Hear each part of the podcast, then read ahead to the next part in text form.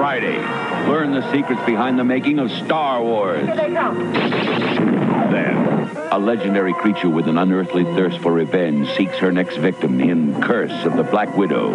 Right after the making of Star Wars. Friday, starting at 8, 7 Central and Mountain on ABC.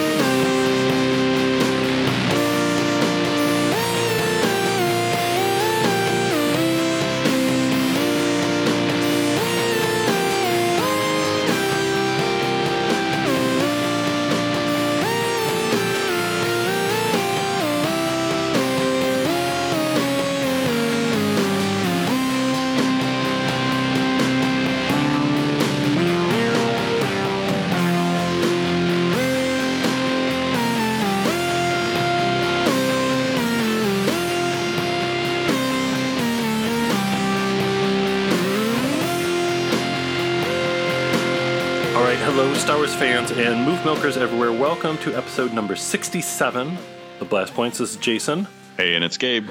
And this week we are talking about the first ever Star Wars documentary, The Making of Star Wars. And you know what, Jason? After watching this again, I don't know if I ever saw this before. What? I was trying to rack my brain, and maybe I saw it once and completely forgot everything, but I don't know that I ever saw this. Wow. Yeah. so, so it was pretty good to watch. It's the original, it's the first, it's the trendsetter in Star Wars documentaries. It still holds up. It's still it's it's like Star Wars documentary 101 plus 1000. It's amazing to go back and watch something that was made between A New Hope and Empire, too, because there's so much of, you know, watching making of Star Wars things and going back where it talks about the saga and the trilogy or, you know, multiple films and like basically seeing what the world was like only after the first film is pretty fun to go back and see. It's completely unknown what's next. And it's all about just that, you know, there's only Star Wars and just the impact of what that one movie did to people without even, yeah, you know, six more years of minds being blown by the other two movies. What's going to happen in the sequels? I don't know. You know, will Yeah, Darth Vader be back? So, the making of Star Wars was first aired on September 16th, 1977, which is crazy because that was just like what, four months after the movie came out? Yeah, that's pretty incredible that they were able to put this together that fast. So, I mean, I guess that's just a good indication of just how much of a phenomenon Star Wars was that they were like, we got to get. It was a primetime special too, right? Wasn't it on? It was on TV, right? Oh, yeah. It was written by Richard Schickel, who we know from our past episode of From Star Wars to Jedi. Um, he also did the SPFX Empire Strikes Back documentary, and it was uh, directed and produced by Robert Guenette, who also did the SPFX documentary. And it was produced by Gary Kurtz, and it is a Lucasfilm production, The Making of Star Wars. And it looks like uh, Ben Burtt was listed, I think, as doing some of the photography as well.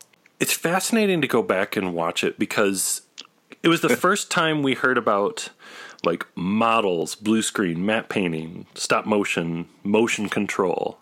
Yeah, because it goes really in depth with that stuff. I was really impressed for being so old. Like they, you know, showing the different layers and everything. I mean, kind of that set the standard for visual effects documentaries, kind of to, to this day, of just the way it's presented and explained to people. I can I was when I was watching it again, I was thinking like, man, I wonder how many kids and people watched this in 77 on TV went on to have a career in effects. Like how many people did this making of Star Wars inspire?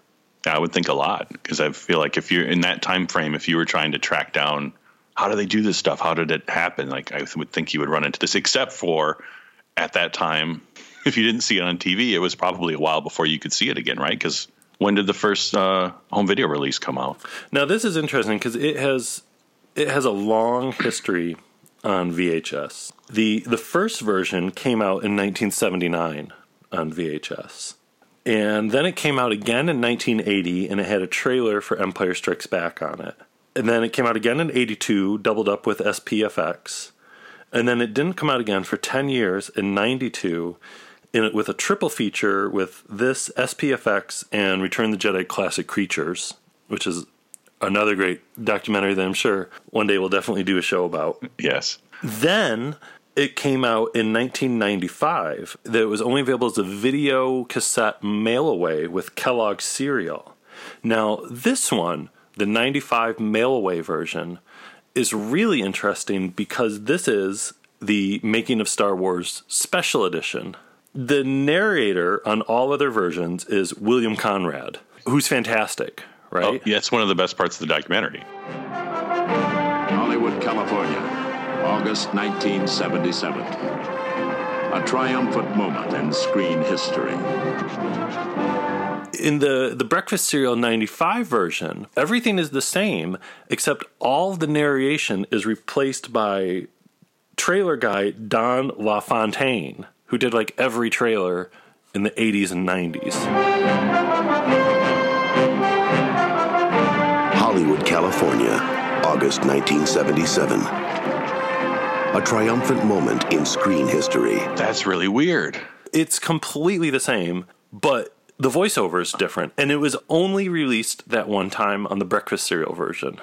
I wonder if there was like a licensing thing or maybe because of the time frame like they didn't they had to ne- renegotiate the rights with the original narrator or something. I mean that usually is how that stuff happens like where the they'll change the music on a on a home video release or something because the the rights for the original release is a different legal thing than the re-release. I don't know, that's wild. But then the next time it comes out is on the Blu-ray set and it's back to the original William Conrad version. What's up with that? I feel extra bad now too that I've never seen this since it's been released. So there were so many opportunities for me to watch this. I don't know how I never saw it. But what's double weird is, or somebody must have gone in and reconfigured the whole sound mix for the whole making of Star Wars because all the sound effects and all the things that are over or mixed with the narrator's voice those are all the same. And that's like that was that was pre special edition special edition. Yeah, well that was right around the time of the the THX version when they first came out in widescreen in the black boxes with the half the faces. Totally weird. Well then parts of it were also edited into the super fantastic story of Star Wars promo bonus DVD that came with uh, Revenge of the Sith at Best Buy. No, at Walmart. I'm sorry. Do you remember that? No. it was a weird DVD that was a bonus DVD when you bought Revenge of the Sith at Walmart.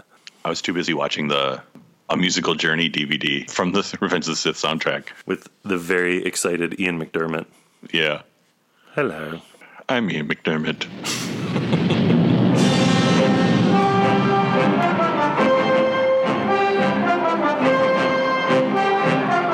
So, what do you think, Gabe? Should we start diving into uh, the making of Star Wars? Yeah, let's right. get into it. It begins August 1977, which is crazy too. That footage was just a month before the episode aired on TV. Yeah, I guess maybe it makes sense because it was probably put together like a news report. So, you know, where they, you know, I guess it's the way you do it, right? They would just probably went out, interviewed people, kind of like it was a, you know, something you would put on the evening news. Mm-hmm you got footage of Mann's Chinese Theater with R2D2, C3PO, and Vader uh, putting their feet in the cement. I could watch that stuff all day. Yeah, all the shots of the of the little kids freaking out in shock, seeing their uh, seeing the robots for real. Thousands are gathered to see the metallic megastars place their footprints in cement in the theater's courtyard as the two heroes of Star Wars make their indelible impressions on the ground reserved for Movieland's legends.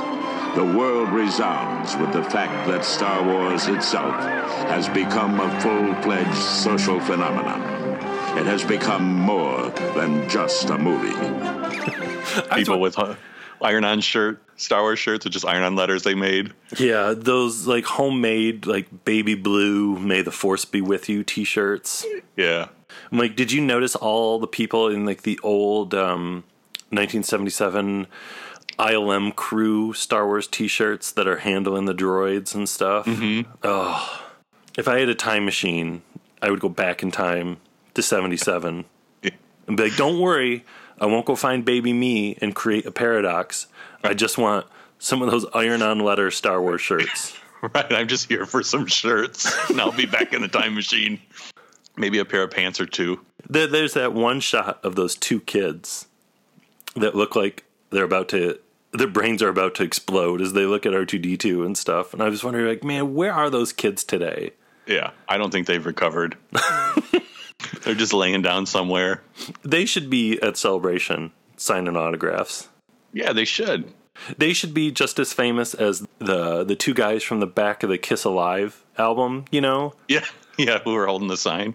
At the end where the uh, the narrator says it has become more than just a movie.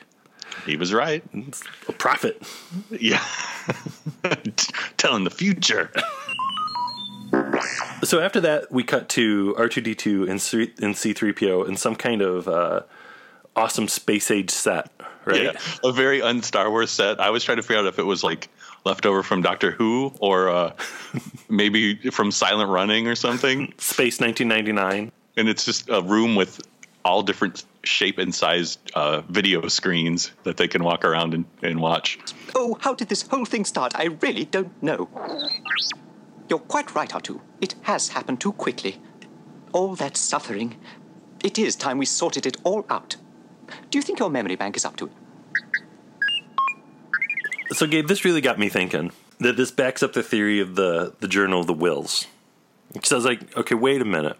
If C3PO and R2D2 are in, let's assume this is supposed to be like a Star Wars place, talking about George Lucas and all this stuff, then if we're to really take this for real, then they're actually in Star Wars.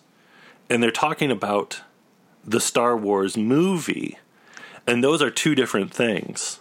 You're right. It's it's R2 and 3PO somewhere in the far future of Star Wars land, Yes. Star Wars universe, right?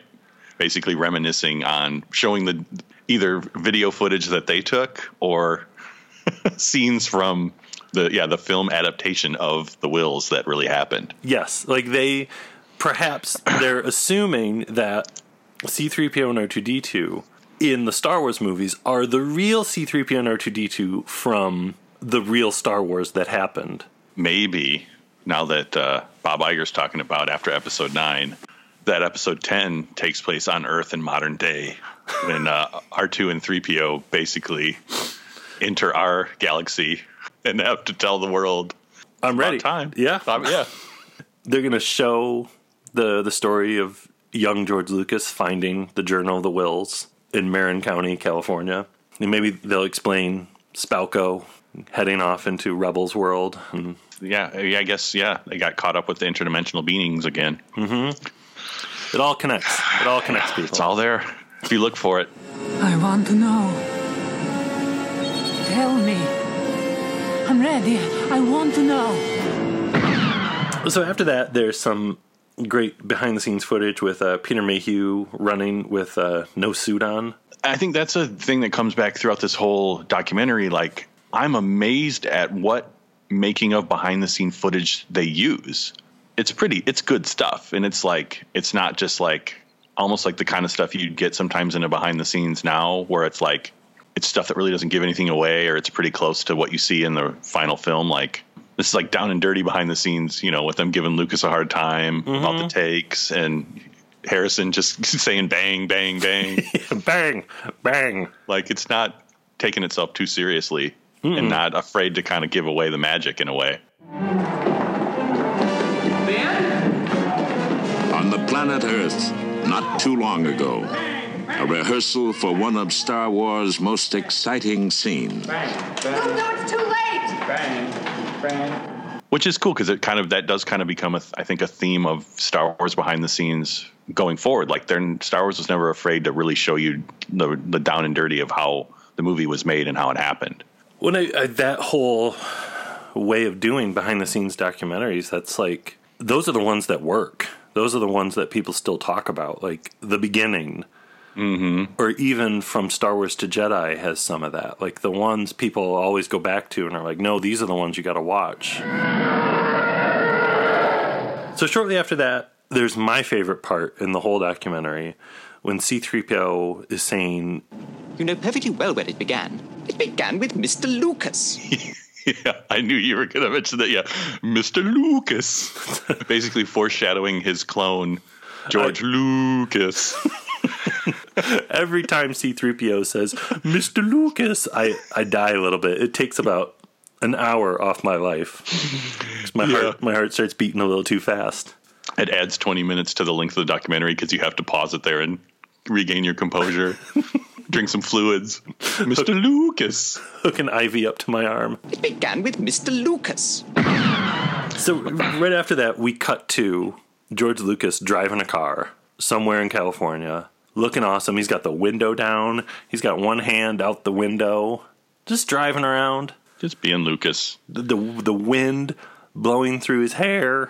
George Lucas, 33 years old, writer and director of Star Wars. 77 Lucas hair is pretty amazing. Oh, his whole look in this documentary. I'm saying the hair is unbelievable. It's like waves. It's like an ocean. He's got the whole Pacific Ocean on top of his head. Yeah. His glasses are unbelievable. Yeah, and there's a lot of top shelf Lucas shirts and sweaters in this documentary. And also, when he gets out of the car and he walks into his house, I, I paused it and I was just really looking at his style. And he's rocking the white tennis shoes, the blue Yeah, which jeans. Which he still rocks to this day. I know. and his his plaid shirt is extra plaid. Like Yeah. if, we we always talk about the George Lucas collection of plaid shirts. That should be like the first one offered. I agree. That's like the flagship shirt. but it is, I mean, it's pretty, you got to give the guy some credit. Like, he figured out who he was in the mid 70s, and he's still that same guy. Like, the mm-hmm. same shoes, the same shirt. He's like, he's got it down. I would love a just like a show about George Lucas going shopping. Where does he get the shirts? Where does he get the shoes? Wha- How how can I shop at these stores? Yeah, I think that was a missed opportunity. There should have been a the Lucas family reality show, but instead of like family drama, it's just shopping trips to get final shirts. Yeah, like where do you think he gets them? They come from a store somewhere. He probably doesn't have them like custom made. So we got to find out the mysteries. No one will ever know my secret. My secret shirts. I think one of the key factors in the uh, success is that it's a positive film. It has heroes and villains, and uh, that it essentially uh, is a fun movie to watch. It's been a long time since people have been able to go to the movies and see a sort of straightforward, wholesome, fun adventure.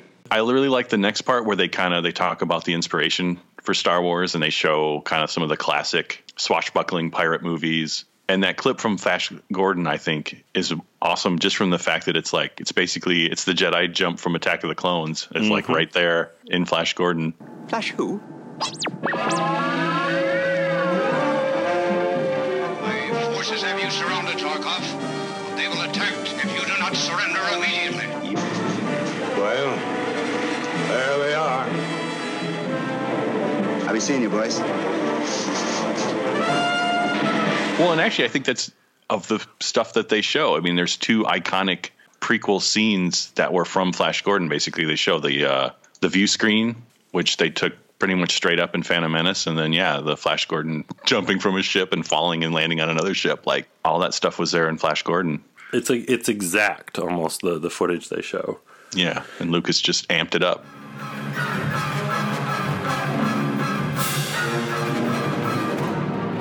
I also really like the narrator when he's talking about uh, Han Solo. The way he says pirate, it sounds like space parrot. For their adventures, Luke and old Ben must ally themselves with a mercenary space parrot, the cynical Han Solo, played by Harrison Ford. Yeah, there's some very good uh, Star Wars pronunciations in here. This is Chewbacca the Wookie.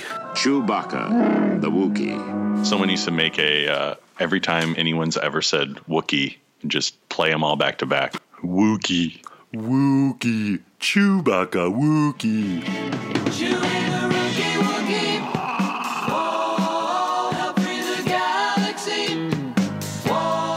Yeah, I like they. I think just before this or just after two, there's the the behind the scenes of uh, Han shooting the blaster as he runs into the Falcon. Bang, bang, bang.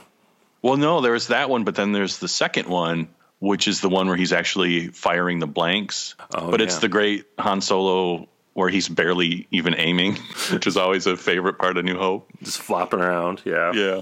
Just after that, too, the part with Vader. Oh yeah, so Vader shows up in R2 and C3PO's space place. Even before that, the behind the scenes thing when they put his helmet on.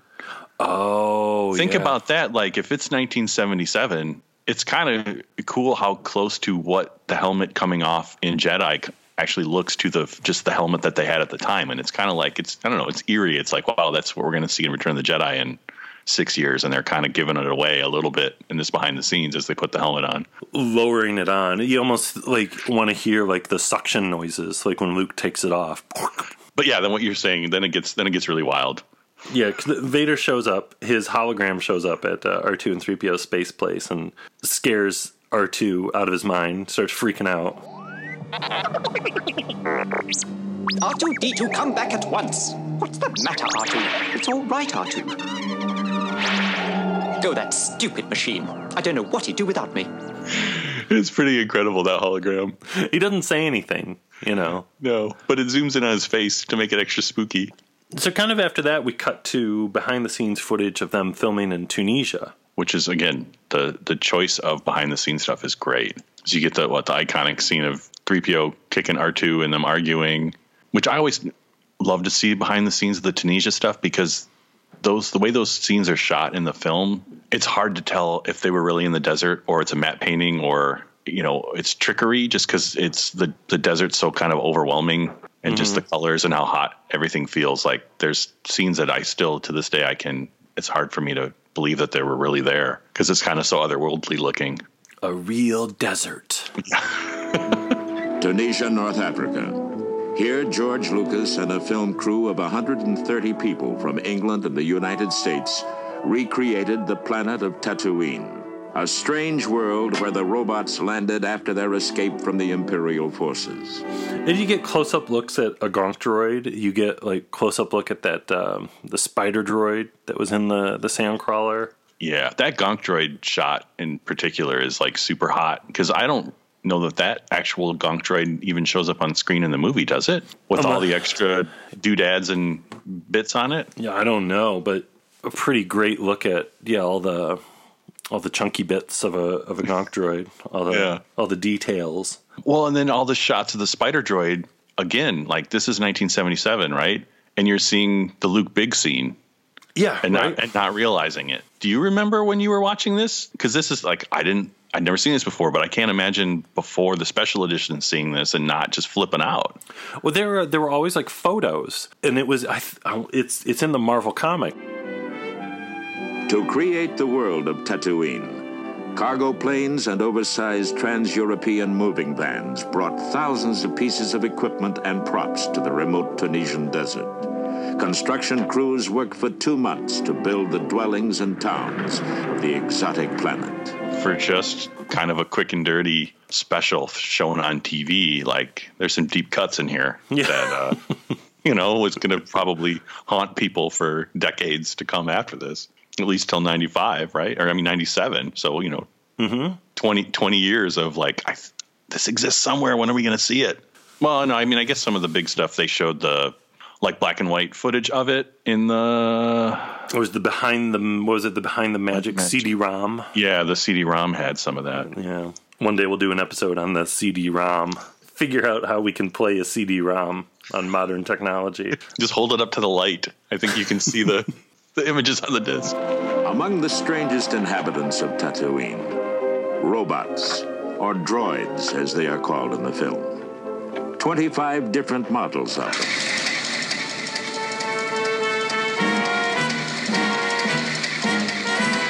You get lots of awesome stuff about Jawas and sand people. I like when they're talking about the sand people. The narrator says, Animal, vegetable, or mineral. The early production drawings of the Sand People don't specify. yeah, I want to know who uh, who came up with that line because I hope I hope they got a lot of work. Where's that on a T-shirt? We can make it happen. A sand person head, animal, vegetable, or mineral? Uh, question mark. Yeah. what do you think it is?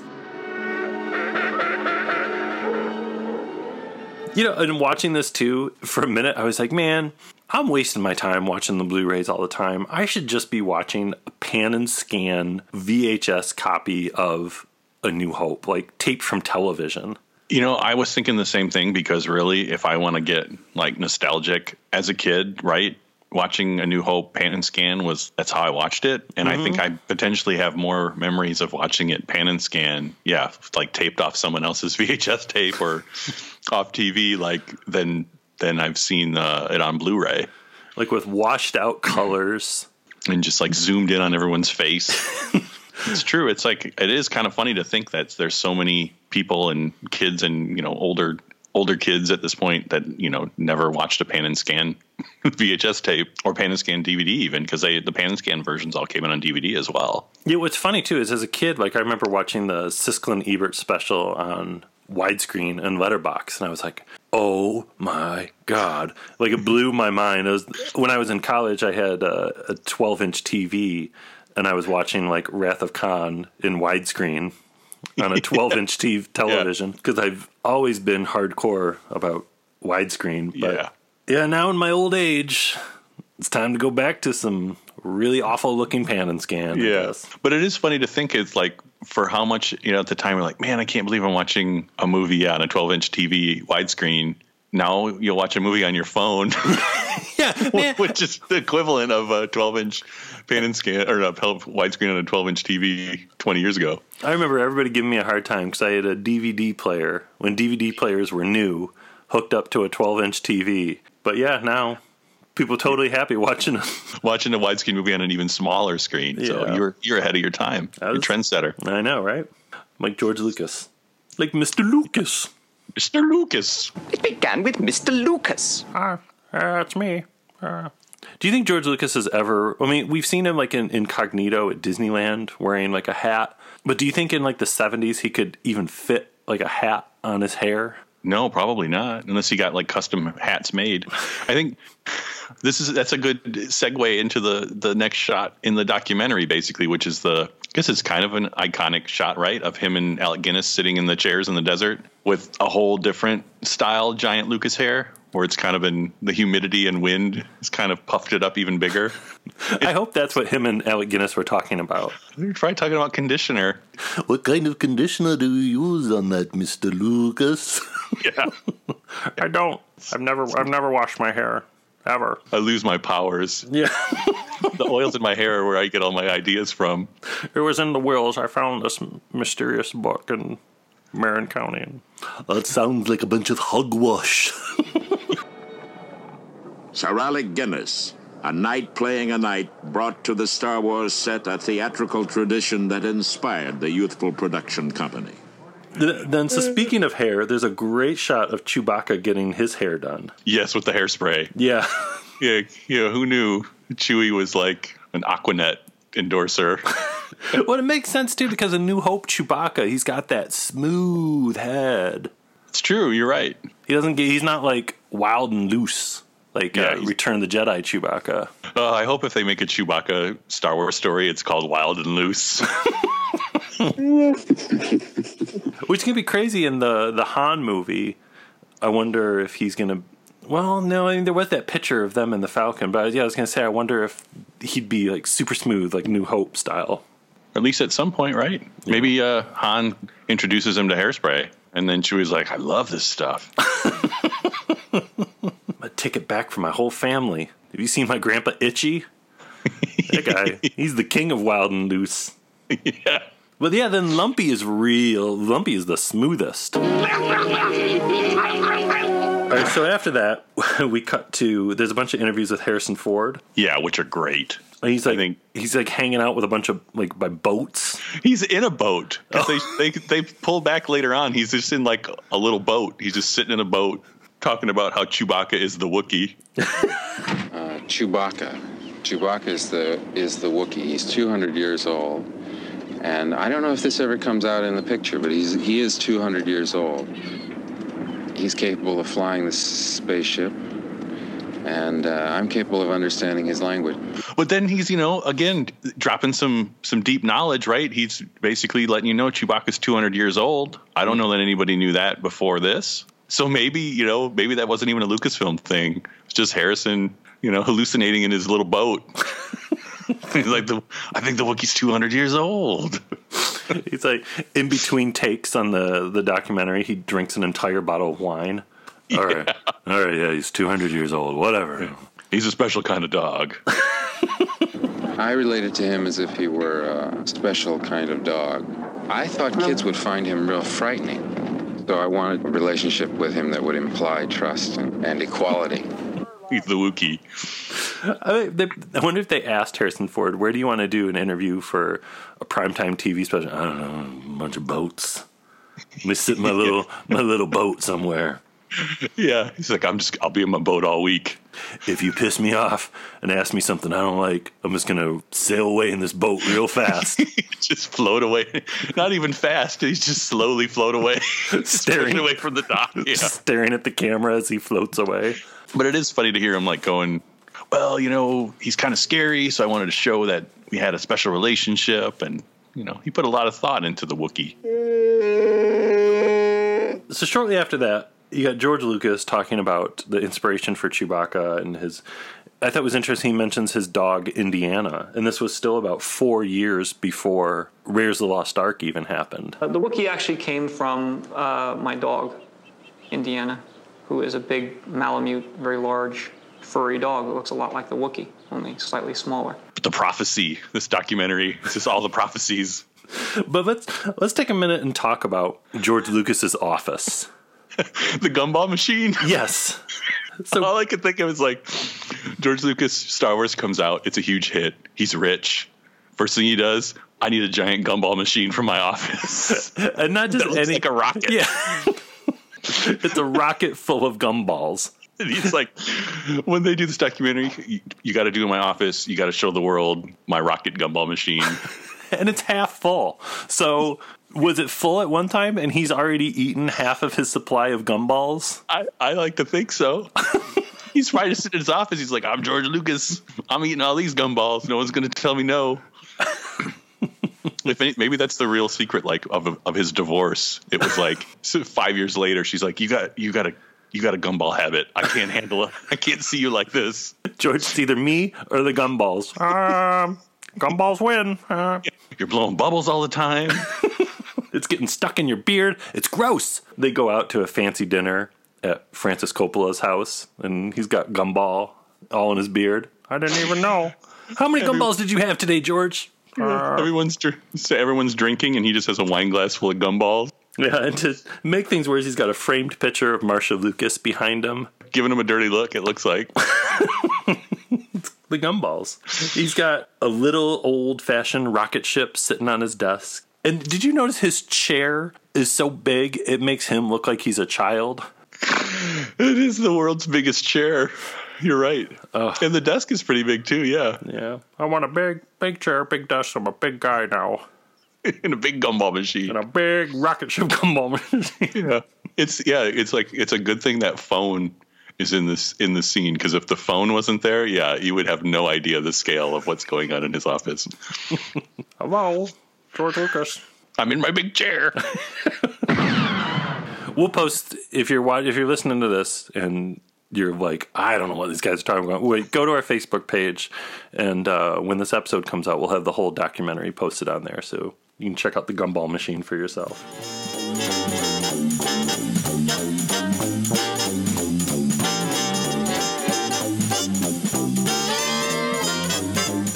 So after that, we kind of go to an effects breakdown of Luke with the training remote, which is pretty cool.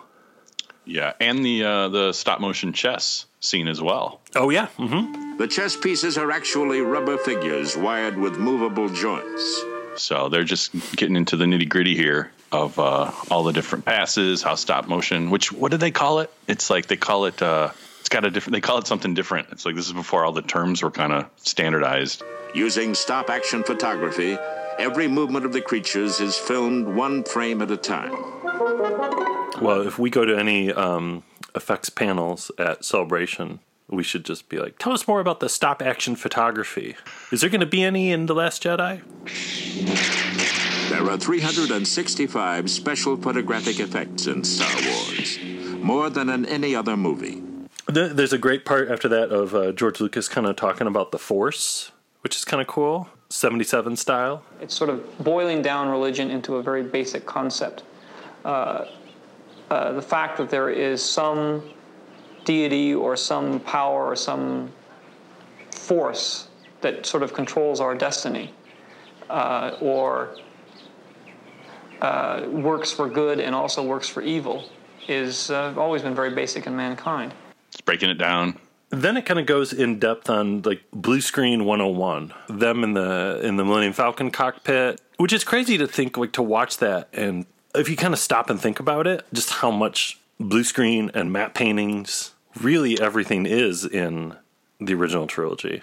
It's like using Phantom Menace as an example. Is really Phantom Menace was shot almost identical to the original movie, where it's blue screen, but the blue screen is being replaced with models. And instead of blue screens everywhere, there's green screens everywhere. But yeah, back in '77, it's just every shot that had a window or anything, it's it's all blue screen. The Falcon, in which the intrepid adventurers are traveling, is in fact a model. Designed and built by a Hollywood special effects house, it is photographed by a computer controlled camera. No, it's really it's really neat to see that the old the motion control camera thing, just how monstrous that whole rig is too. Like oh. they're like working in a factory. I want to hug that thing. You want to? I want to put a tray on the front and have it bring me breakfast really slowly every morning. Thank you, motion control rig. By photographing the model against a blue screen, it will later be possible to add different backgrounds and other moving objects to the scene. This can be done by means of double and triple exposures. Kind of after that, we go go into a bunch of real wacky droid bloopers. Yeah, which is made even better by the goofy uh, synthesizer music.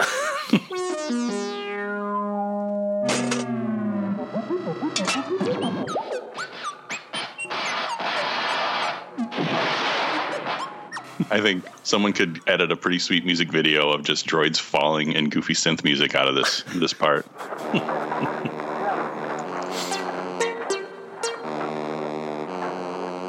then we head over to a focus on Carrie Fisher, while and while Harrison Ford was in sitting in a boat, Carrie Fisher is hanging out in pretty much the coolest arcade of all time.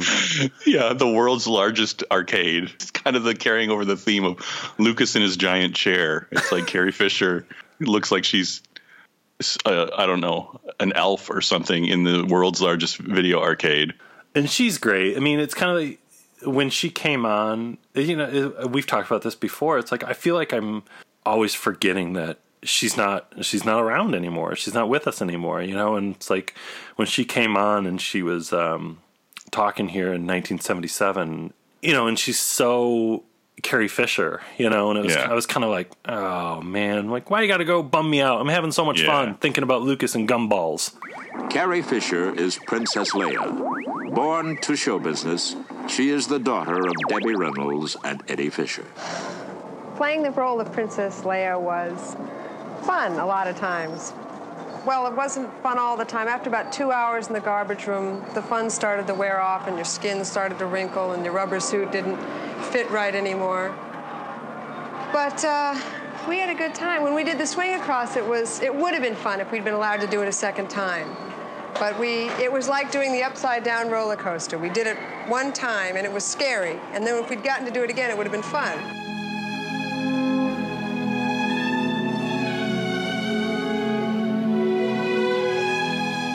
Then we have a focus on Alec Guinness. Who basically, is like, this movie's a bunch of nonsense. Don't ask me. Alec Guinness talks about playing his role in this kind of special effects film. Borrow a little bit here and there, but it's no good trying to think of this character in terms of a psychologically rational man. There's a bit of magic about it, uh, and I just trust that the um, the camera and the backgrounds will provide the rest. Just trust the cameras and the backgrounds and hope it works and hope my check clears when I go to the bank. Alec Guinness needs to make a car payment. Little does he know that Lucas is going to pay him in gumballs. it's like, I got all the gumballs you can eat, Alec Guinness. The, the blue, the blue ones are my favorite. I like the blue ones. Look at they make my tongue blue. I quit. you have to kill me out of this movie. Yeah, I better be dead or you're dead. He slaps George Lucas and a bunch of gumballs fall out of his mouth. Oh, you know, one thing I forgot to bring up earlier when they first talk about Obi Wan too is just it's fun to hear him uh, referred to as Obi Wan Ben Kenobi.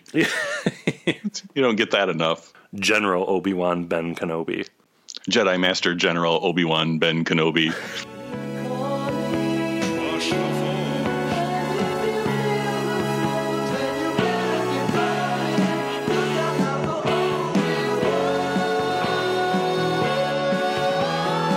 To get into after that a little bit of the basics of matte painting, which is kind of fascinating. Then we get some great footage from Elstree Studios where you get to see Han and Blue Jeans.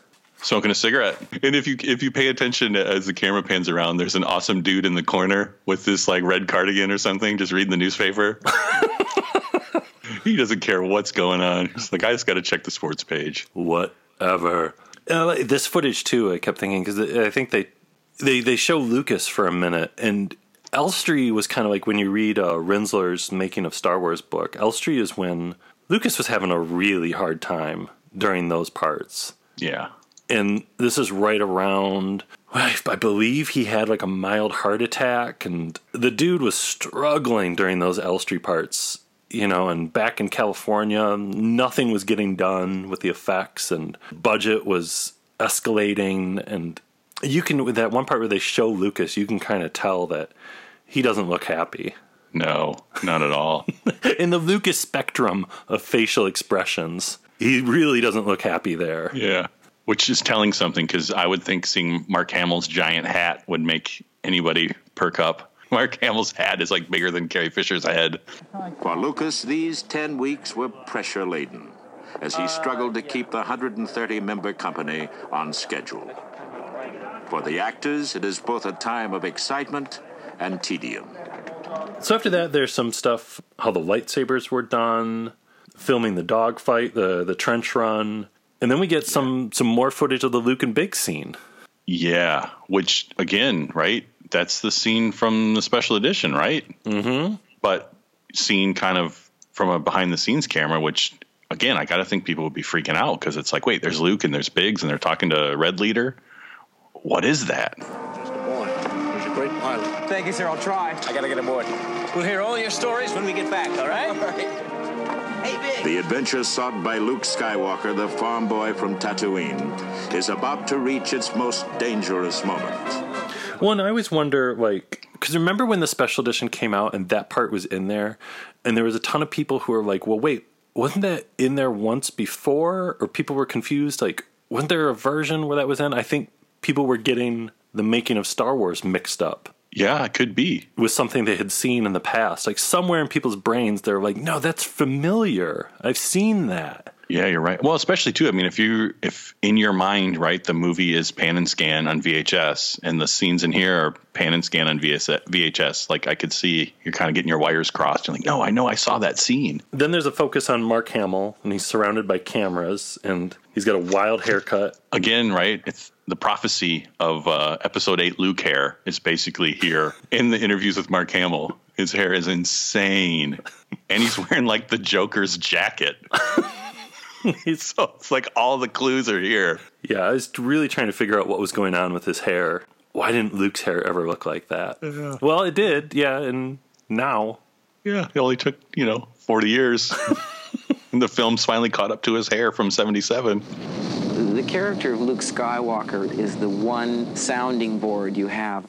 And uh, like Dorothy in, in Wizard of Oz or Jack Hawkins in Treasure Island, there's that one character that uh, people look to to see the reactions to everything else. He's very simple, very naive, very straightforward. Um, he's that that classic character in literature that doesn't want to stay on the farm, that wants to see what's beyond, and you know, get off the farm and, and go have a little adventure. Uh, we get an intro, an introduction to motion control, which is fascinating. How the models work, mm-hmm. all about computers. After that, though, the documentary kicks into overdrive with the disco footage. And not only is it disco footage, it's like a bootleg version of the Meco disco. Yeah. It's like not even the real thing. so it's like a copy of a copy of John Williams.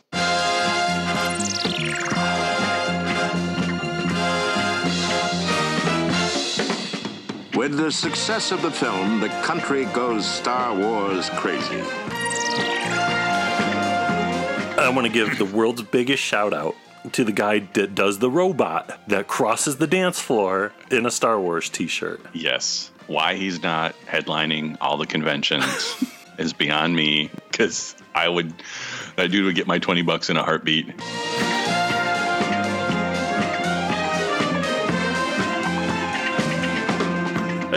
I want a whole, I want guy doing the disco Star Wars robot, a Star Wars story. That should be 2020 standalone movie. You know, if we're lucky, maybe the surprises at the 40th anniversary panel is there going to be, they basically got everyone who was in this little dance party and they're going to bring them all back.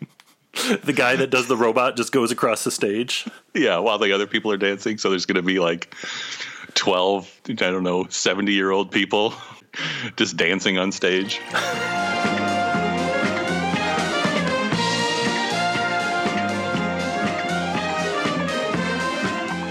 That's probably what will happen because if we end up going to the Last Jedi panel and we don't go to the 40th anniversary, that's what they'll do. And like everyone in the audience will get free gumballs too. Yeah, we're going to miss out. Yeah, Lucas is just throwing gumballs and we're going to miss it. Gumballs for everyone! Yay! I'm gonna start a petition to Lucasfilm uh, to release the uncut disco footage. That's what the fans want. Mm-hmm. That would that would you know all the fans who want the original trilogy unaltered on Blu-ray. I think they would be fine with just the disco footage. Yes, that's really what they want. Yes.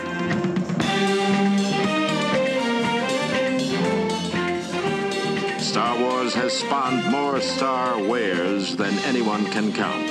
It has become an inescapable phenomenon.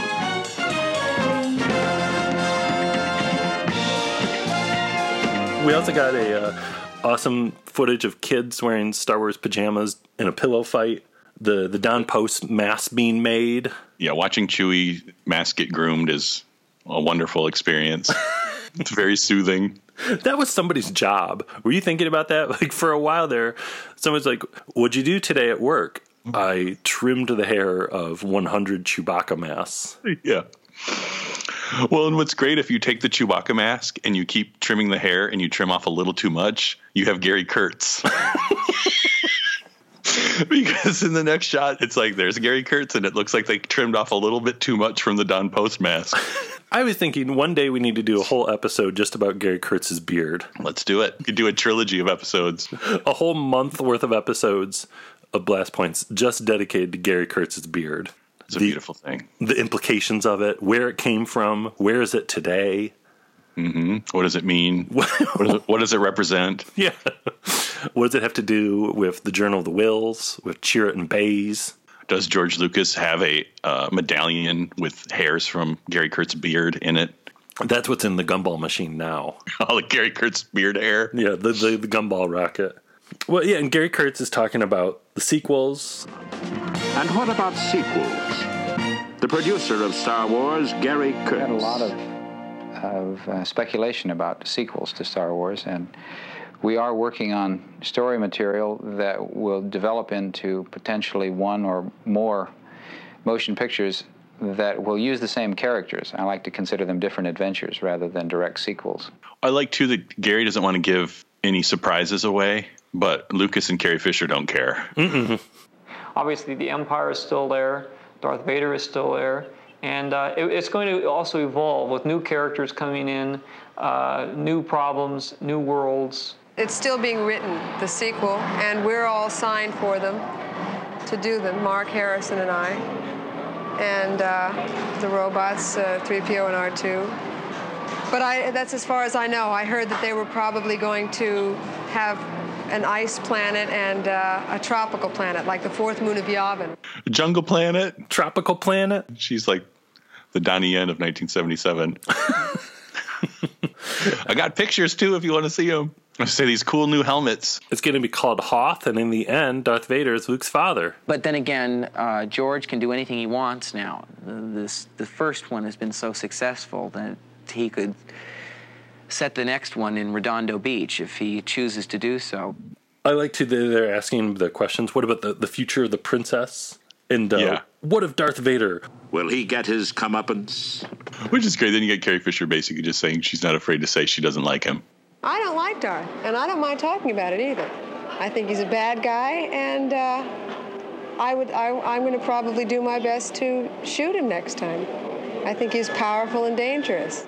Yeah, and I like Luke being like, she's really a chump if she goes for Han Solo. Yeah. She's really a chump if she goes for Han Solo. But she might be a chump if she went for the haircut.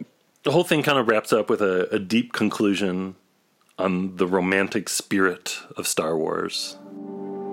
The magic of Star Wars does not lie only in its brilliant special effects. Its power derives from something simpler and rarer the romantic spirit that moves in it. Before it, we are all young again, and everything seems possible. Well, and don't forget, before that, you get to see Harrison Ford again on his boat, chilling out in the boat, talking about how big, what is it, how big the fun of Star Wars is. Yeah, it's about that much fun.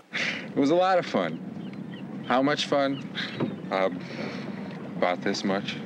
Now, I'm sailing to Cancun. Ford out. Push me off, please.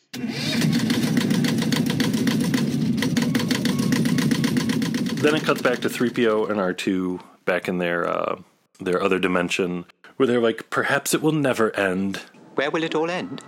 Perhaps R2, it will never end. Once again, profits. Yep. It's, it's all here. All the secrets. you just got to know, just got to look for them. Yeah, I go back in time and be like, yeah, folks, it's never going to end, ever. It's kind of scary how far this Star Wars thing's going to go. Yeah. 40 years later, it's going to just be starting. What? Another decade and a half? Uh, okay. Uh, I just want to rest.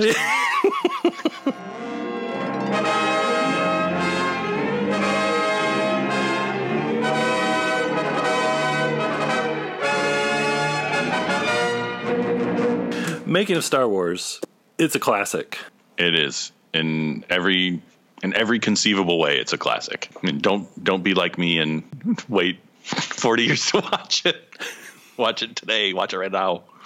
Yeah, head over to the Blast Points Facebook page, and if you've watched it, watch it again. And um, if you never have, by all means, watch it.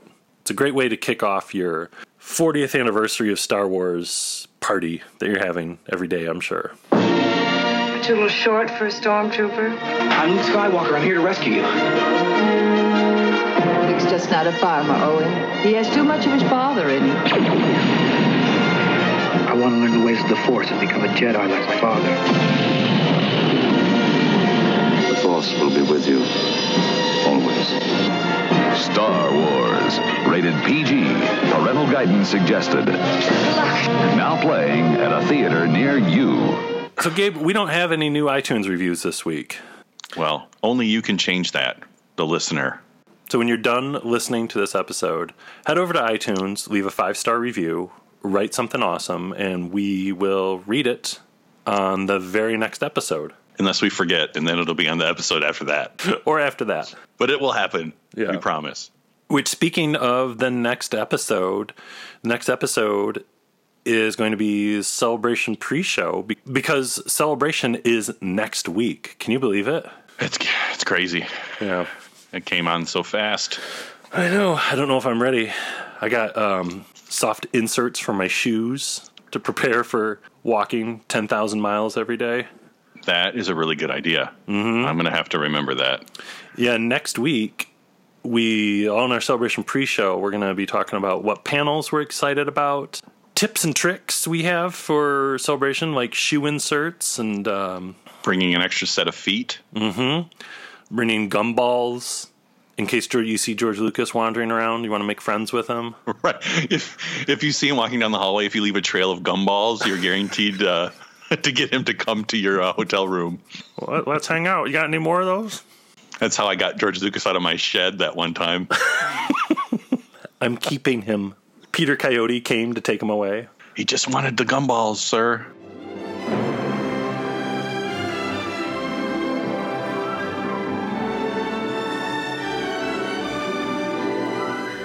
And these blast points, too accurate for sand people. Only Imperial stormtroopers are so precise.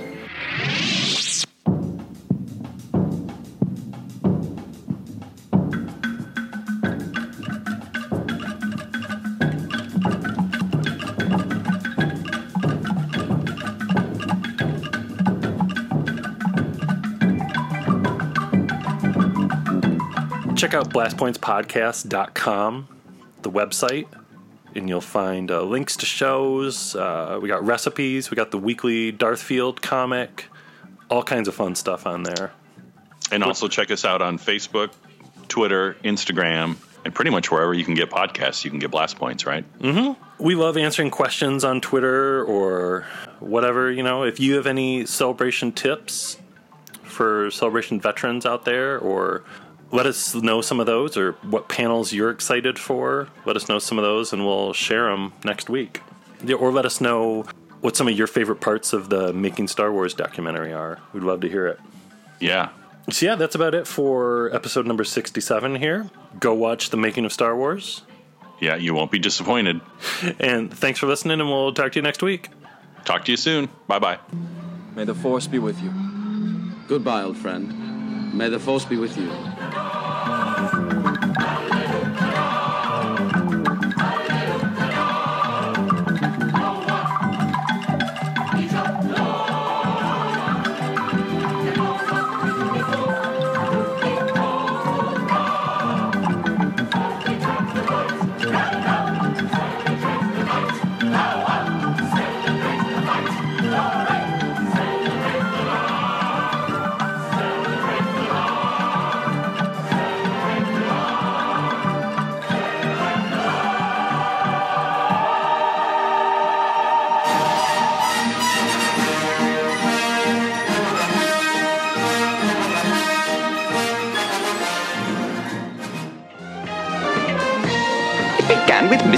It